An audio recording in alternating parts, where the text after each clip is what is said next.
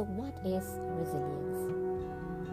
If we look at the definition of resilience, it is the ability of an individual to quickly overcome his or her challenges. There are some people who face setbacks, who face adversities and still with their grit and determination overcome, navigate or deal with the problem. Then they are said to have resilience.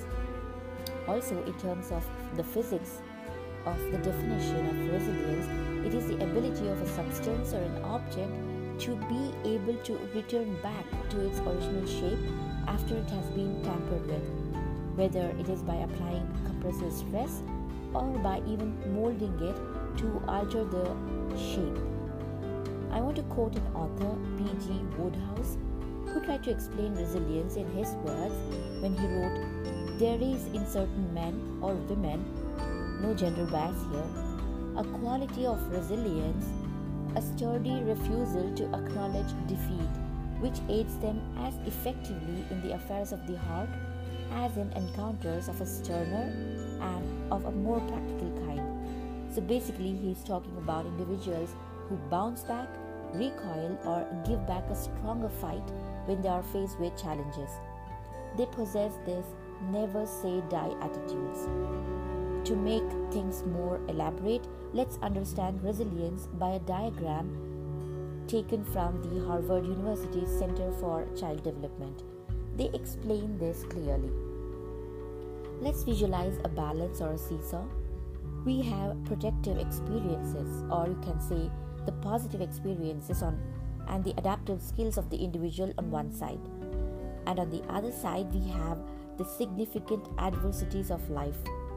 So when the positive experiences on one side outweigh the adversities of the other side, and mind you, the adversities are stacked by a heavy load of factors, but still they are managed to be put down by the positive things. The positive stacks outweigh the heavy load of negative stacks, and by this resilience would have said to be developed.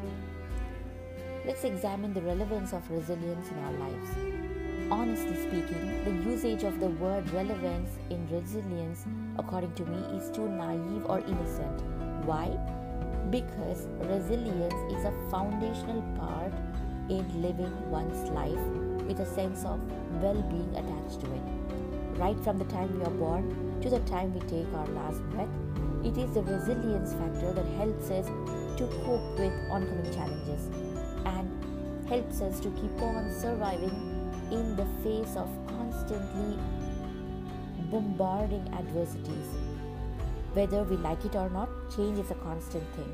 And if those changes are challenging our minds, bodies, and our existence itself, then it's something that we must and should cope with it. And this is the truth of life. Whether we want it to happen or not, but it is going to happen no matter what. So change for the good. We love it. But change for the worse, that too, it's even bad if we cannot control that. But sometime or the other, each and everyone has to go through it. So how can we be prepared now that we know what to expect? And this preparation itself gives us that much elusive hope and confidence to deal with the situations. And this is the reason we can go on living our day-to-day lives without worrying too much about what lies ahead in the future. And so this should explain the relevance, or more appropriately, the necessity of resilience to be developed in our lives. This is more like the Darwin's theory of the survival of the fittest. The more resilient you are, the easier it is for you to cope with life itself. Okay, then let's get to know the factors that help us to build resilience. So there are many factors. And one of the important factors are the supportive relationships. How many of us can imagine not having a supportive shoulder to lean on to, being alone with not a soul in the world to care for us? Unfortunately, so many people have that kind of an existence. But fortunately, many of us still have that very important family support. No matter what the source of hardship, the single most common factor for those who end up doing well is having the support of at least one stable and committed relationship. It can be either with a parent or a friend or a sibling or any other significant individual. These relationships are the active ingredients in building resilience. They provide personalized responsiveness, the scaffolding and protection that can buffer an individual against the negative outcomes of adversity, and instead respond to adversity in a better way when they face it eventually. It also helps the individual to plan, monitor, and regulate behavior and adapt to changing circumstances. Then the next important factor in building resilience is the adaptive skill building. Adaptive behaviors help us to develop mastery over the real life skills, but they have to be practiced from time to time. In a constantly changing environment, we need to adapt in our everyday skills, in our everyday lives, the skills like communication, management, self-direction, social behaviors. They need to be refined, and we need to learn to adapt if we are to face the situations. Then we can face the challenges head on with oomph of resilience within us. Then again, our cognitions and thoughts interact with the outside experiences, and this makes us more resilient, or it can even make us less resilient depending on how we think. So when you think on a positive note, it makes our external experiences more likely to be positive. It's like they say, you get back what you give. I don't say you have to be goody-good at all times and you get back positive experiences only. People are different. No matter what you do or how you are, eventually we face bad experiences. It's beyond our control. But as far as possible, no matter what the experiences are, consciously if we try to push ourselves to be positive, then that itself shows that we are building up our resilience, isn't it? So if we keep our internal predispositions cognitively at a manageable level, resilience should keep building, and we are more likely to get through the bad situation in a positive light, and hence our perception about the difficult situation changes, and this is where the magic happens. We do not feel helpless, we feel more confident, and we can overcome it. So it would have eventually become habitual. Then the next factor is the coping skill. Now these are the strategies or plans that we use to tolerate, navigate, or solve the problems that come our way. So making a conscious effort to deal with the problem helps us in developing that coping skills and build resilience. The next is the faith and culture. Now this is my favorite part. And of course these are one of the most important elements in building resilience. These equate to having a supportive relationship. But it's with our own deep-rooted and enriching cultures and traditions, and eventually they give us that spiritual support. Like they say, when nobody is around, what always will be with us is the faith. It's always there, whether you believe it or not. You just have to start believing, and that is when faith develops. When everything else has failed in your life, even though you believe they would not, why not give faith a fair chance?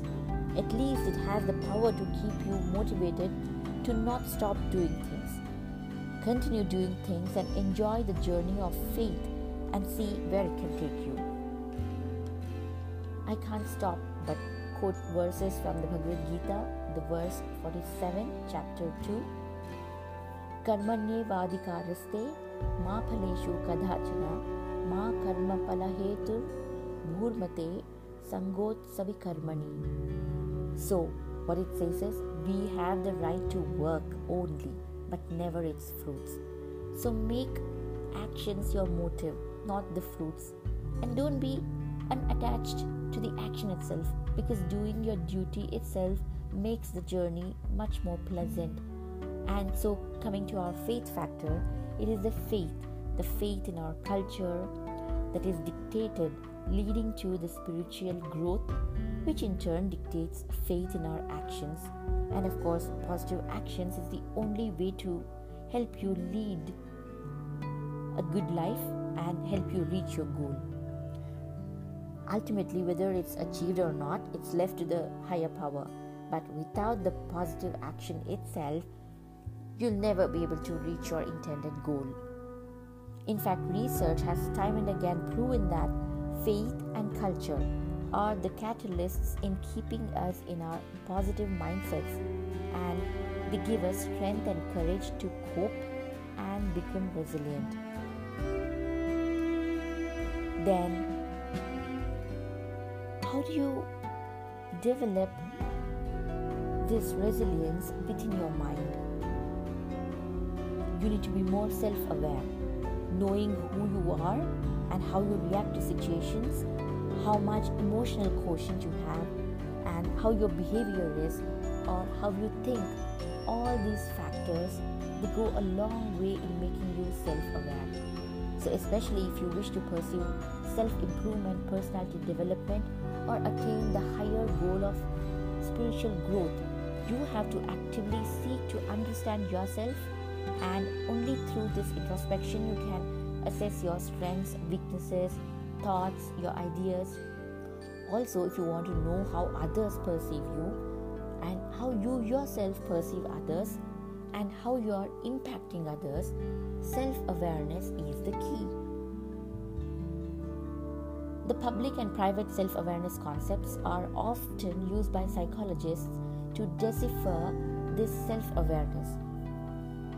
So now I'm talking to you, and now my public self-awareness has kicked in, and I'm aware that I'm being listened to and I'm displaying my best podcast. Also, I may get anxious and distressed if I come to know that people are not liking what they hear, and I start worrying as to how I will be perceived by all of my listeners. So private self-awareness kicks in when I am.